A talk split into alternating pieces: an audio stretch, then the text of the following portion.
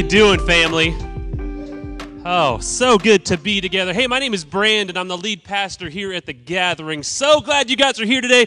And family, right before we dive into this, let me just tell you, I mean, this is like the best week ever.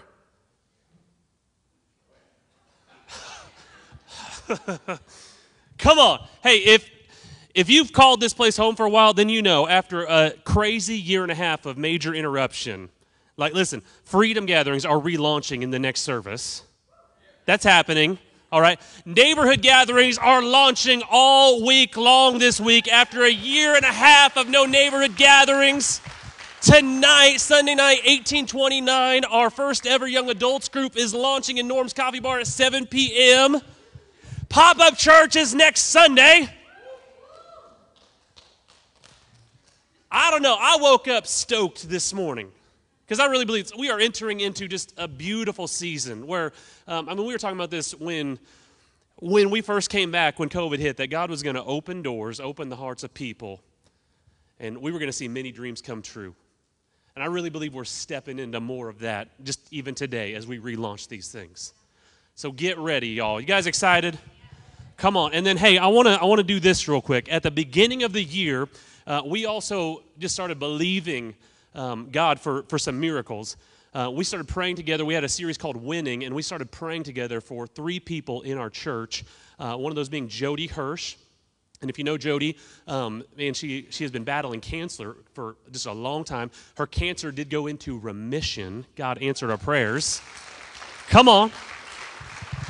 And so right now, though, she she and her husband they're they're back in Houston this weekend where she's been receiving treatment, and they're they're like looking to, they're doing another test to make sure it's still in remission. And so we're going to pray together, and just ask God for a continued miracle, Amen.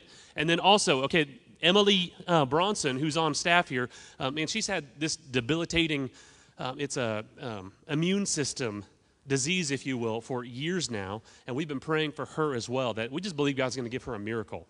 And so we're going to pray for her. And then we've also been praying for one of our elders, Steve Sizemore. Um, he's had a debilitating, thing as well, where, I mean, he just, um, I can't remember the word, Meniere's disease, where he, he spends a lot of time just on his back because if he gets up, he's dizzy. I mean, he'll spend a good chunk of the day on his back. And so we're believing God for a miracle in his life as well. Um, and he, he, that guy, he lives in Lawrence, but he just wants to come and run with us and do all the things we're doing. So come on, can we pray together for these three? And I mean it, like new season, can, can we just put our faith in God and just ask for a miracle? We believe He can do those things. Amen? So, Lord Jesus, we thank you for Jody. We thank you for Emily. We thank you for Steve. And we ask that you would touch all three of them today, right now. Be with Jody, Lord, as she goes back to her appointments and as they um, take tests and do things to discover where the cancer is at. We pray in Jesus' name, no cancer now or evermore in her body. We say no and we say you would heal her and, and just do things quicker than the doctors would even expect. And we trust you and believe you for that. We pray for Emily, Lord, that you would, that you would heal her body in every way.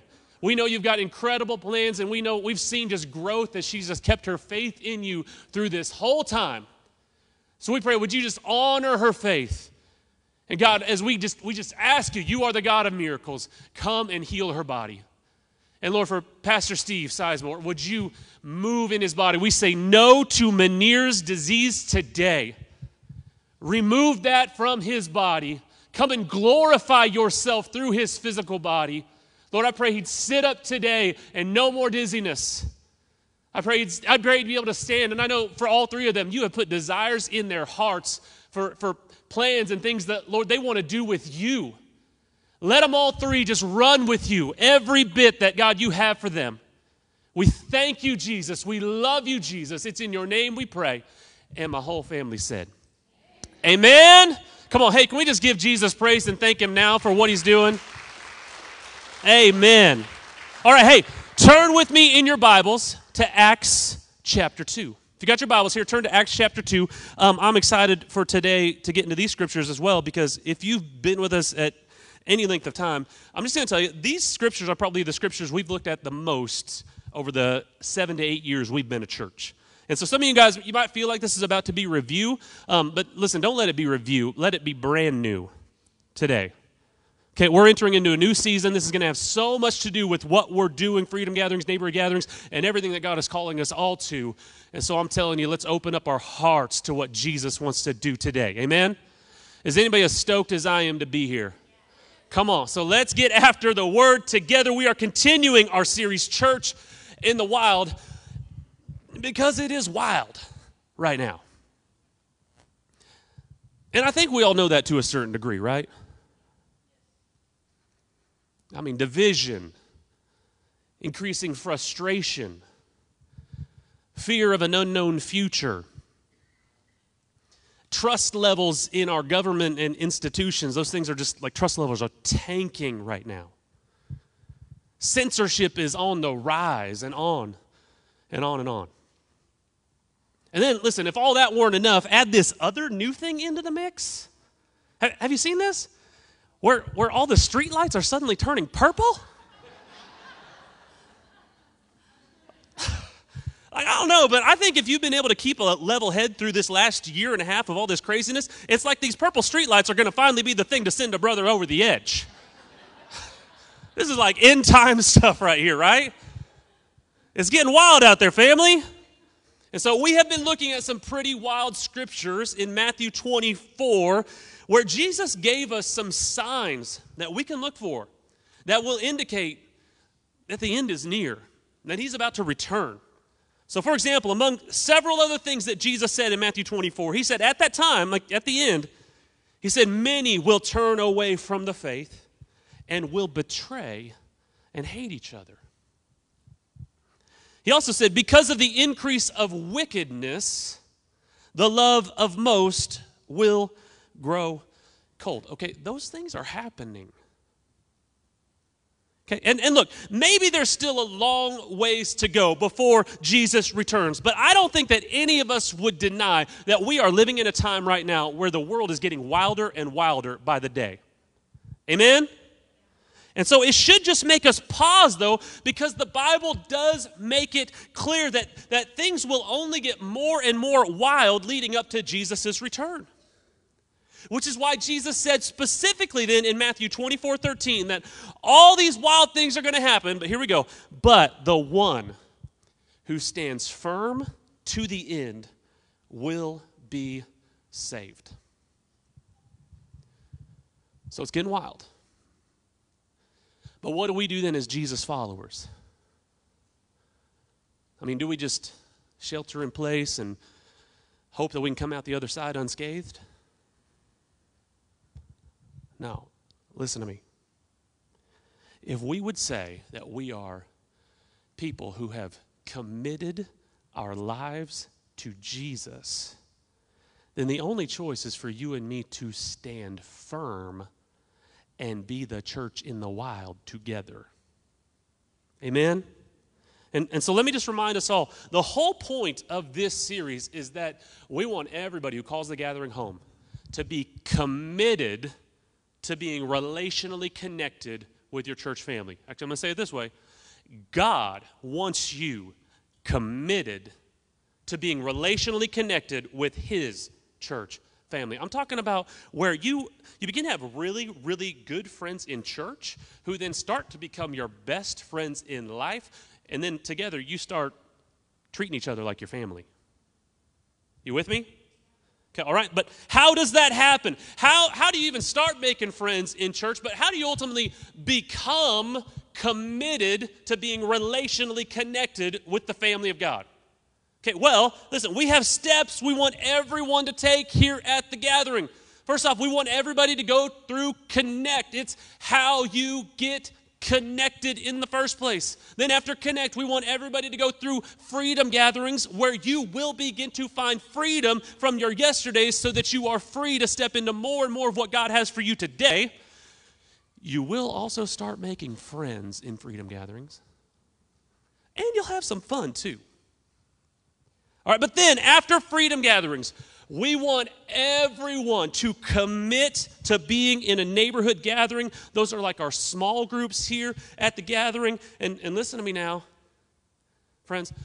For those who commit, neighborhood gathering is where you go from just being acquaintances and, and friends with people in church to actually being family with your fellow family in church.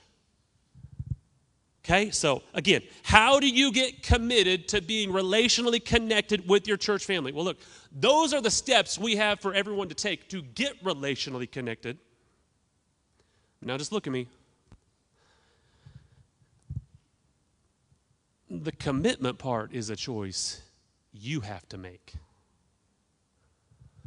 We can provide the steps, but we can't make you commit. It's sort of like that old saying um, you can lead a horse to water, but you can't make him drink, right? All right, but since most of us, the vast majority, have no experience with leading a horse to water, and since all the young people think I'm a grandpa now for using that phrase, um, I thought of a more modern version of that kind of saying that I think we can all relate to, and it's very relevant for my life right now. Um, you can teach your almost teenager the importance of washing their face every day. but doesn't mean they're automatically going to do it. Some of the young people just got convicted by the Holy Spirit right there with that. You're welcome, mom and dad. Come on, hey, we can provide the steps, but you have to make the commitment. Listen, if you want to do what God really wants you to do and be committed to being connected with your church family, then you're the one that has to make that choice. But, friends, listen to me. I guarantee you, if you commit, you will find yourself surrounded and supported by the family of God, and you will find yourself being the church in the wild. Okay, you see, theologically speaking, you and I are currently living in what we would call the church age. Okay, but according to the Bible, two things are going to happen leading up to the return of Jesus. Number one, the church age will come to an end. And number two, things will only get wilder and wilder in the world as that happens. Okay, well, I don't know if you've ever thought about this before. But do you realize that just like things are going to be wild when the church age ends, do you realize that the church age also began in the midst of a very wild world? And so here's what the Holy Spirit has put on my heart for today. If we're going to commit to being the church in the wild today, then let's see for ourselves what the church in the wild looked like when the church was first birthed in the wild. Okay, but then in addition, we have to talk about this. If we are going to commit, then what are the things that interfere with our ability to commit these days? Because I wonder if you would agree with me that commitment is becoming a rare character quality in this world today. Amen? So listen, let's just talk about, be open about the things that interfere with our ability to commit so that we can actually overcome those things so that we can commit. You with me? Amen? All right, so in just a second, we're going to open up to Acts 2. We're going to see the church in the wild on the day it was born. But now let me make sure we all understand something so important, though. Okay, if you were here last Sunday, we looked at Jesus and how he began his three years of ministry here on the earth, where he began, it, he was publicly anointed or empowered by the Holy Spirit, and then he proclaimed that the church age was about to begin. He publicly proclaimed that the Holy Spirit had anointed him, or again, empowered him for a purpose and I'm going to paraphrase that purpose, but the purpose was to help other people love God, live free, and make disciples. Okay, so that's the beginning of his three year ministry, three years of ministry. But get this, okay? Later, at the end of his three years of ministry, in Acts chapter one, okay, Jesus then gave his disciples the Great Commission. In other words, just before he ascended into heaven, he commanded them now to go and do what he had already been empowered to do. They were now to go and make more disciples who would then gather together. We're talking about the church right now. who would then gather together for the sole purpose of loving God, living free, and making more disciples together. Okay, therefore, growing the church to the ends of the earth until the day that Jesus returns from heaven again. You with me? Now, again, that's Acts chapter 1. But watch this. Just like Luke wrote down those events that took place in Acts chapter 1, the disciple Matthew also recorded those same events in Matthew chapter 28. Only what's amazing is Matthew includes this little detail that Luke left out. Okay, so in both Acts 1 and Matthew 28, Jesus tells the disciples, Go and make disciples of all nations, grow the church. Okay, but in Matthew 28, um, Matthew includes this little thing that Jesus said at the very end. Watch this Matthew 28 20, 20. So Jesus is saying, Hey, boys and girls, I'm going back into heaven right now. Okay, I'm going to ascend, but nonetheless, nonetheless, watch, he says, Be sure of this. I am with you always, even to the end of the, the what? Age. Well, huh, what age is he talking about? Come on, he's talking about the church age because you have to see, listen, okay, I'm going to be with you, he says, right now during this church age. But why would that be important for them to know that? He's going to be with them at the during the church age, but he's saying, I'm coming back for you again one day. And here's the point. Then one day at the end of it all, I will really, really, really be with you as I come back and we're face to face. We're going to live in, a, in each other's presence for eternity on. Are you seeing this? Okay, but, but listen, in the meantime, right now, we're in the church age. Most scholars would say we are living at the very edge of the end of it. Okay, but right now, in the meantime, how is Jesus with us? Come on, at the very beginning of Acts chapter 2, we get the answer. At the very beginning of Acts chapter 2, Jesus sent the Holy Spirit to anoint and empower the church so that they could actually do the Great Commission or do the very same thing that he himself had been empowered to do to go love God, live free, and make disciples just like Jesus. And listen, after receiving the Holy Spirit, that's exactly what the disciples did. I'm talking on that day. Acts 2, I mean, the day the Holy Spirit was poured out, Peter then stands up in front of this enormous crowd and he makes a whole bunch of new disciples. It says that 3,000 people got saved on that first day they received the Holy Spirit.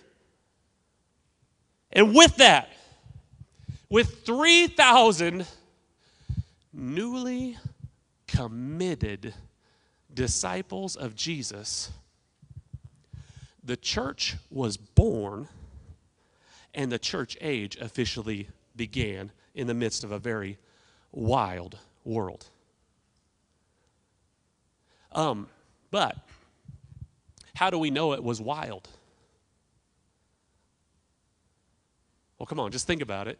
Um, it was only like 50 days earlier that they had killed or crucified the leader of the church. His name is Jesus but he didn't stay dead.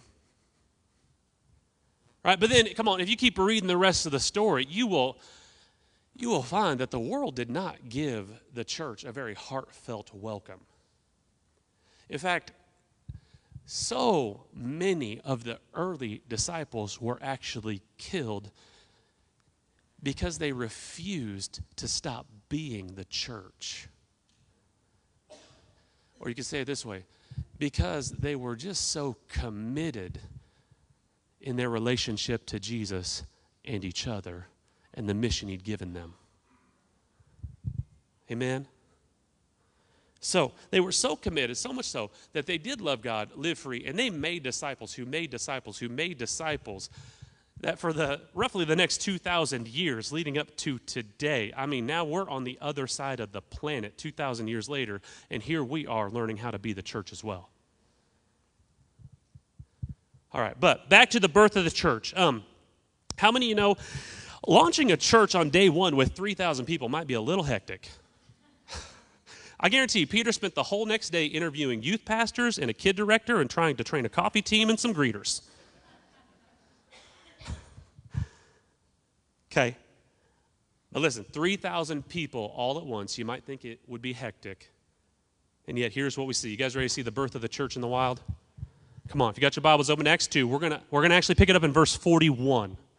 So, Peter just got done preaching to this enormous crowd, and it says, Those who believed what Peter said were baptized and added to the church that day. About 3,000 in all. That's a good day in church.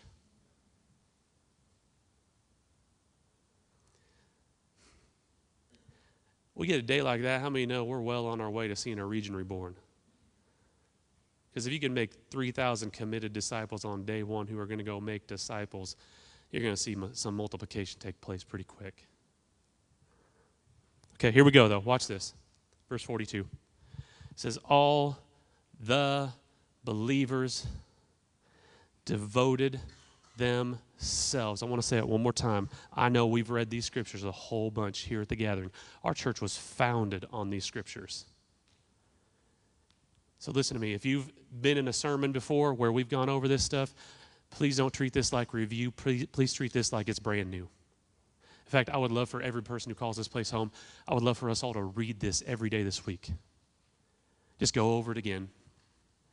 Get in your heart what God did right here, what we're about to see in the first church. This right here is the only hope our world has.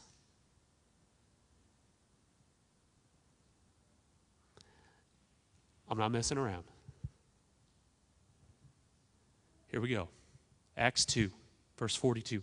All the believers devoted themselves. Um, is it just me, or does that word devoted sound, sound like a pretty serious commitment? Actually, this is how Pastor Greg said it this earlier this week. We were talking about it. He said, Devotion is commitment with passion. Isn't that good? Okay, we'll come back to that. But what were they devoted or passionately committed to? It says they devoted themselves to the apostles' teaching. Okay, that means they were devoted to gathering together to learn and grow in the Word of God. The apostles were teaching what Jesus had taught them through the Word of God. And they were devoted to, here we go, come on, to fellowship. Family, this right here is the whole entire point of this message series. Do you see, see that right there?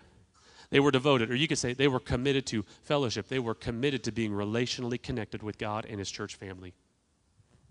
This is it right there. And, and here's what that starts to look like then. And to sharing meals, sharing in meals, including the Lord's Supper. We just did that. That's called communion. And to prayer. Again, is it just me, or does it sound like they were awfully committed to things like Sunday gatherings and neighborhood gatherings? Because I tell you, we pray together all the time, and here we're going, we man, we're we're going after the apostles' teaching right here, right now. We just took communion together, and then what are the things that we do in neighborhood gathering? Well, we just talked about that a couple of weeks ago, but man, we get together, we say to eat, story, pray. We share a delicious meal together. We share the Word of God together, and then we pray together. I'm telling you, our church was founded on these scriptures right here. Acts chapter 2, y'all. All right, but, but family, watch, because here's the result of their passionate commitments. It goes on, verse 43, it says, A deep sense of awe came over them all. And the apostles, those were the leaders, they performed many miraculous signs and wonders and all the believers met together in one place and shared everything they had. They sold their property and possessions and shared the money with those in need. They worshiped together. I guarantee it was with passion. They worshiped together at the temple each day, met in homes for the Lord's Supper and shared their meals with great joy and generosity, all the while praising God and enjoying the good will of the people. Listen, the leaders at that time, the, the world leaders, the, the government leaders at that time, did not welcome the church into the world.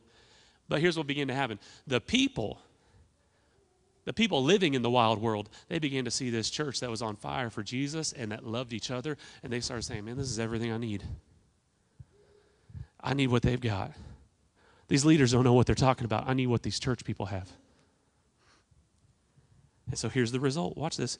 And each day the Lord added to their fellowship those who were being saved. Family, each day more and more and more and more people committed their lives to Jesus and therefore committed themselves to being relationally connected with their church family. This was the church in the wild. And you got to see 3,000 people. And then each day, they began to see their region reborn like that. But listen, don't miss this. Here's why that began to happen. Yes, first off, God was moving. Amen? But second, they were responding with devotion. Here's why this happened. Yeah, God was moving, but they responded with devotion. Their commitment opened up an atmosphere for God to keep moving. Some of us wonder sometimes, like, why, why, why is it that, man, I'm just, I want God to move in my life so bad, and why do these things keep happening, and why I kept doing, it? man, so much of God is able to move so powerfully on the other side of our devotion, on the other side of our commitment.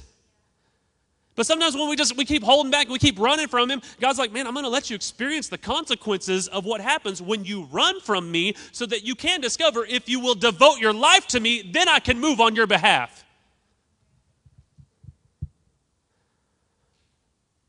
And so I love this. That word devotion in the original language, um, here, here's how it could actually be translated. They were steadfast together. Okay, well, um, what does steadfast mean? Oh, it means no matter what they faced, and they faced a lot, it means they stood firm together. They remained committed to Jesus and each other, and they were the church in the wild. Okay, which leads me to this. What do you think keeps people in the church today from truly being the church like the church was back in Acts chapter 2? And listen, right now I am talking about the church. I'm not talking about people that still need to be saved. I'm talking about people in the church today. People that would say they have committed their lives to Jesus. What keeps church people from committing to being relationally connected with their church family the way Jesus calls us to? And hey, perhaps based on your own church experience, based on the things you've experienced. Why do lots of people today not take steps and truly commit relationally together in an Acts 2 kind of way. Okay, well, now, real quick, let's get this out of the way. I do know, sadly, and I'm going to say this with grace, but sadly, there are some churches out there that do not have practical steps for helping people get connected. And even more sadly, there are churches out there that do not even have a heart to get people connected. Like, there are some clicky churches out there. You know what I'm talking about? And so I'll just, listen, I understand. It, it could be really hard to connect with a church family when they don't want to be family with you. Amen? And in fact, I'll never forget um, in the days leading up to the launch of the gathering. Actually, we, we hadn't even had our like team meetings yet. We were just trying to discover exactly what it was God was calling us to. And so I went and had lunch with one of my pastors, Steve Sizemore, who's now one of our elders. We just prayed for him. Uh, and and I knew God was calling us to be a disciple making church, but we didn't have the steps or anything figured out yet. And so I was, I was like, man, Pastor Steve, I know God's calling us to be a disciple making church. And, and here's what he, he said He goes, Brandon, do you know where discipleship breaks down in most churches these days? And I said, No, I do not, Pastor Steve. Will you please tell me the answer to that question? And family, I'm telling you, his next words to me have played a significant role in the direction our church has taken.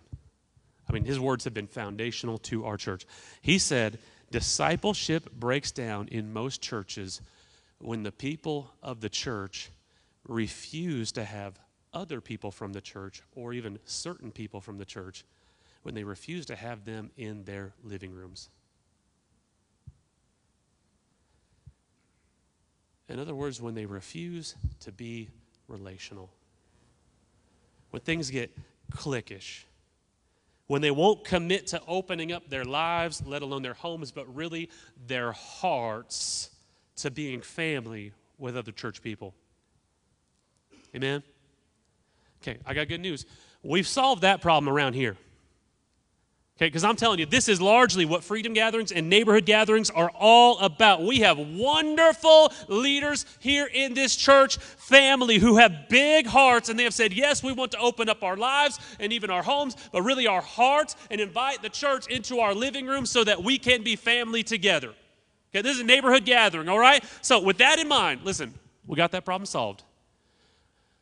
I'm going to say this with grace, but listen, what do you think then keeps us, this church family, from truly taking the steps that God wants us to take to be committed relationally to each other?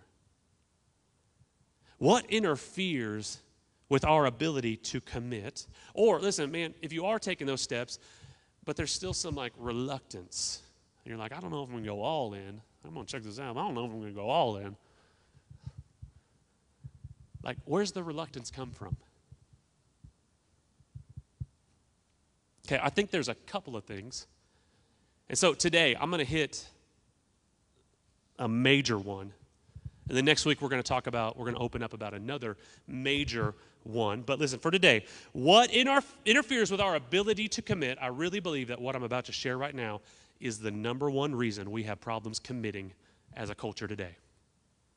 You guys ready for this? Listen, why do we struggle to commit? Because, friends, our culture today has a profound unwillingness to commit.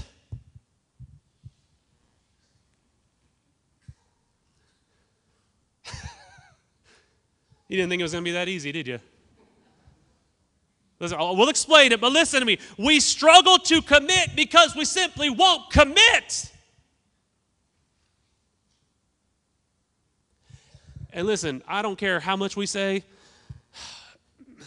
man, this is on me too. Listen, we, the church today, we struggle so much at saying yes to more things that culture wants us to do so often then we struggle or then we then we actually want to say yes to many of the things Jesus wants to tell us to do. Does that make sense? Okay, but I'm going to take it a step further. Here it is. I'll explain it. Listen, it's not that there's a unwillingness to commit altogether. It's just that culture has taught us all that commitment to self should be our number one priority in life. Think about it. It's not that we're unwilling to commit, it's just that we are experts at committing to anything and everything that we think will make us feel good. We are experts at committing to things that we think are going to make life easiest for us. We are pros at committing to our own likes, our own wants, our own preferences, on our own time frame. If it's going to work out for us, we're, we're pros at doing that. I love you. And I'm telling you, I'm speaking to myself too. We're pros at doing that even above the call of God on our lives.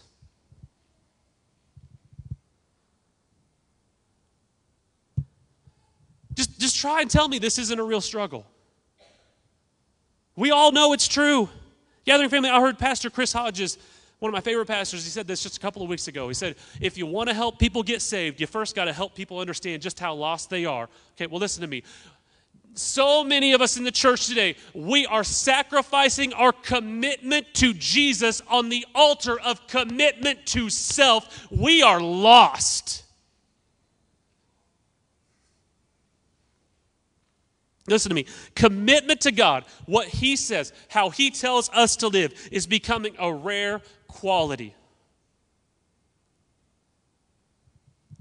The ability to commit relationally to loving others at the cost of our own comfort and preferences and feelings and time. That's becoming a rare quality in church people today, which means this that true disciple making is becoming a rare art form in the church today.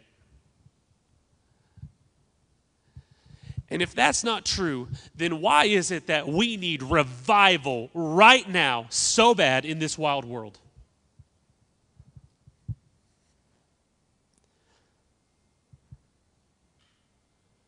Family, the whole point of this series is that God wants you relationally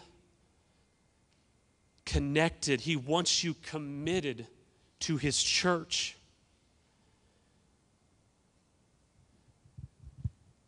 And so, with grace, listen, just ask yourself, everybody just, just look right here, all right? Listen, with grace, just ask yourself is there a chance that there's any reluctance to commit to what Jesus is calling you to do because you know that that commitment to Jesus will cost you your other commitments to other things? You with me? And look, I know from personal experience then Man, the question that comes up in our hearts, especially as Americans, we're like, well, why can't I have both? Why, why can't I just have both? And look, please hear me. I'm not saying you can't have good things in life. I'm not saying that there's no fun to be had. Man, there's lots of fun to be had as a Jesus follower. Man, there's lots of good things. There's lots of blessings, all kinds of things. Man, I love good things. But if those other things consistently interfere with our commitment to Jesus, then it shows us plainly that we are more committed to those other things than we are to Jesus. And Jesus says this, watch, in Matthew 6 24, that no one can serve two masters, for you will hate one and love the other. Watch, you will be devoted to one and despise the other. Think about this. Every commitment we make comes with a cost. There's a cost to every commitment. Your, commit, your commitment to Jesus will cost you your self comfort. You will find yourself doing things from time to time, things that you don't feel like doing, like showing up with your church. like loving others, like going out of your way to encourage somebody, like worshiping with passion, like forgiving others, checking in on that person from neighborhood gathering who wasn't there the time before, giving generously to the church family. going out of your way to bring extra delicious food to neighborhood gathering. It'll cost you something. Your commitment to Jesus will cost you your comfort, but you listen to me. Your commitment to self will cost you your commitment to Jesus. I'm going to say that one more time. Your commitment to Jesus will cost you your self comfort, but your commitment to self will cost you your commitment to Jesus. And that's a scary place to live in this time as we keep getting closer and closer to his return. And so, look, I, I could give practical examples of things that we in the church were so good at committing to over Jesus, but I want you to hear me. My heart is not to beat anyone up today. My heart is to open up room for the Holy Spirit to be able to speak to all of us right where we're at. Family, I want us so bad, me, me included, to be like those 3,000 people on that day when they first got saved. But even if you got saved a long time ago, I want for all of us, it's like we just got saved a minute ago, and the only thing we know is passionate commitment to Jesus and each other.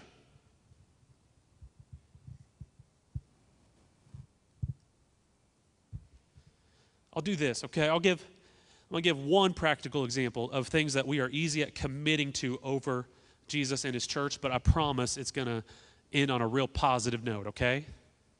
You with me? All right, so here it is. All right, first, some of you are going to get a little offended. Don't get offended. It's going to be positive, all right? Um, here's something, practically speaking, that many of us um, could be good at committing to over church. All right, I'm just going to say it. All right, um, the Chiefs over church. Again, tell me I'm wrong. Half y'all are in first service because the game starts at noon today. please, I'm not saying that's wrong, man. Uh, I'm going to go watch the last half of the game after second service, all right? I love some Chiefs, all right? Um, but let me just share this. So last Sunday, I walked out of church about 12:30. I walked out the back here to go help take down kids' tents because man, our kids' ministry is rocking outside because we're in this incredible season where so many things are happening and we got this new building going on over there. Ugh. But I went to go help take down kids' tents, and as I was walking out again, it's about 12:30. I saw my friend Thomas Jones. Okay, and if you know Thomas Jones, um, then you might know that I did a double take when I saw him out there at 12:30. And here's why: because Thomas Jones is an enormous Kansas City Chiefs fan. And so I'm like, what, what's going on here? And listen, I, I promise, I didn't say this to belittle him or anything. I was seriously impressed. But I walked over to him because he had just got done serving as a leader in kids' church. And I said to him, I go, Thomas, what are you doing here? I go, you know the game started a half an hour ago. I'm serious, I was impressed. And here's what he said to me He goes, No, Pastor, I can't do that ever again. I'm serious. These were his words. He goes, I can't ever let something like that get in the way of my commitment to church. The church has to come first in my life from here on out he said this. He goes, I actually told the guys that I watch the game with on a regular basis, I told them, I'm going to have to miss some games, guys, because the church comes first in my life. Ah!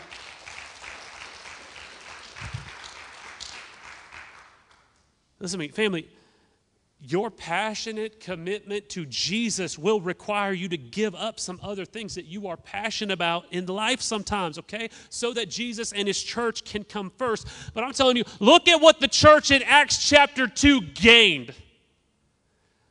Yeah, they might have given up some other things that they were passionate about, but look what they gained. It's everything this wild world needs right now, amen? And there's no reason that we together can't gain the same things they did. But it happens on the other side of devotion. It happens on the other side of a passionate commitment to Jesus. I'm going to invite the band to start making their way up here.